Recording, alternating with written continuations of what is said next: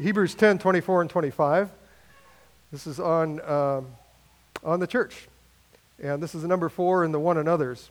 Hebrews 10 24 and 25 says, And let us consider one another in order to stir up love and good works, not forsaking the assembling of ourselves together, as is the manner of some, but exhorting one another, and so much more, the more, as you see the day approaching. Now, two weeks ago, we saw that we are commanded to honor one another above ourselves to esteem one another, to show respect to one another, to show preference to one another, in fact, to outdo one another in showing honor. Now, this command, as we've seen today, says that we are to consider one another so that we can stir each other up, stir each other up, or spur each other on to two things to love, to love one another, and to do good works, which bless each other, uh, and in the body and outside the body. And of course, uh, to obey this command, we need to assemble. It's pretty clear. We need to assemble with one another. We can't forsake the assembling of ourselves together and think we can carry out this or any other one another that we have looked at or will look at. We need to meet in small groups. We need to meet as families, as couples, and especially on the Lord's Day as a corporate uh, body in worship. And, and the exhorting that it mentions here, it says we should exhort one another, uh, takes place uh, in a large part on this day also. Certainly at other times, but uh, through the hearing and the pro- proclaiming of the word on this day, we are all exhorted to walk in the Lord each Lord's day. And that is why uh, the covenant that we make with one another uh, when we become members or turn 20 is so important. And you've all seen that. Um, it was good for me to review this this week, and I'd like to share a little bit uh, that relates to uh, assembling together as a body in Christ. Now, we should never take a vow lightly, of course, uh, to anyone. And the vows taken in membership are to each other and before the Lord. We stood before the Lord in this.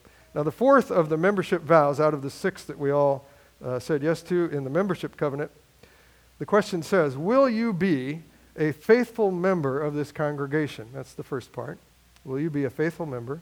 Secondly, uh, share in its worship and ministry through your prayers and gifts as you're able. Third, offer your study and service, and so fulfill your calling to be a disciple of Jesus Christ. So, first, it says we were vowing, we, were, we vowed to be faithful to one another and to be a faithful member of this congregation. And so, the Lord's Day, the day of rest that He instituted and commanded us to keep, should be well planned should be well planned and well prepared for each week. It's like Phil was sharing in the introduction. It should be the primary focus of the week as the first day of the week. And there should be a serious commitment to coming and to preparing for this day. Secondly, we vowed to, well, two things uh, in the second part. We vowed to share in worship and then share in ministry. First of all, we vowed to share in worship. We've already done that, been doing that. So, of course, we have to be committed to coming on Sunday in order to do that. Uh, out of obedience, we do this because we love the Lord and we want to obey Him, but also be, because we love the saints. We love to be here and we want to serve and to bless uh, those around us. And then, secondly, we have also vowed to share in ministry through prayers and gifts as we're able. And we should pray that we are able to do so more and more. Meaning financial, of course, but also personal gifts using the spiritual gifts God has given us to minister with and for one another. And uh, by the way, we've decided uh, to have the congregational meetings, if you read your uh, notes that I emailed out, not on Saturday at the Dykstra Conference Center, but uh, we're going to have them uh, probably on two or maybe three Sundays, starting next Sunday. We'll probably have some gaps in there uh, for 30 minutes or so, maybe 45. It depends on, on the discussion. Um, so the first one will be next week. So we can talk a lot about what does it mean to share in ministry and what is the ministry that we have at, here at Dominion Covenant Church? And what, what is biblical ministry? Those are, those are very important questions. So, we vowed to share in worship with one another, as we are, and to share in ministry to one another and with one another also. Thirdly, we vowed to offer our study and service. We offer ourselves essentially as living sacrifices. So, by study, it means primarily what are we learning from the Word? We can certainly bring that's essentially what fellowship is, is sharing the Word of God with each other.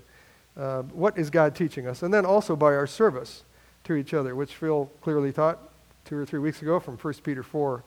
Uh, we offer our study and our service as living sacrifices, pleasing to the Lord. Now, if we have vowed these as disciples of the Lord Jesus Christ, we should take each of these seriously, of course, serving as unto the Lord to fulfill part of our calling to be disciples of Jesus Christ, the head of the body, the head of this church. Part of assembling together each week is to know the blessings and the strength of the means of grace that He has given to His body and to this body. Uh, the Word of God preached and taught, the sacraments applied and obeyed correctly, and prayer. Fellow members of the body of Christ, let us consider one another in order to stir up each other to love and good works, not forsaking the assembling of ourselves together.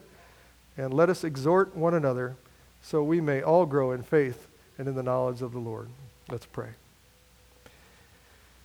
Lord, we do thank you for making us a part of your body, of this particular body, and that we are able to assemble here at all this morning. We can assemble here and we, we can each Lord's Day in freedom.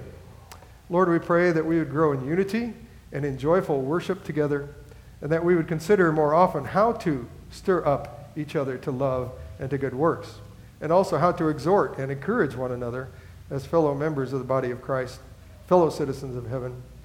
Lord, we think of the commitment, the covenant we made with one another, and even more of your covenant of grace made with us through the Lord Jesus Christ, which we see clearly in this table, the table of the Lord. We do rejoice that by the sacrifice of the Lord Jesus, we are part of this body, and we come to partake with joy in your grace to us. And we pray in Jesus' name. Amen.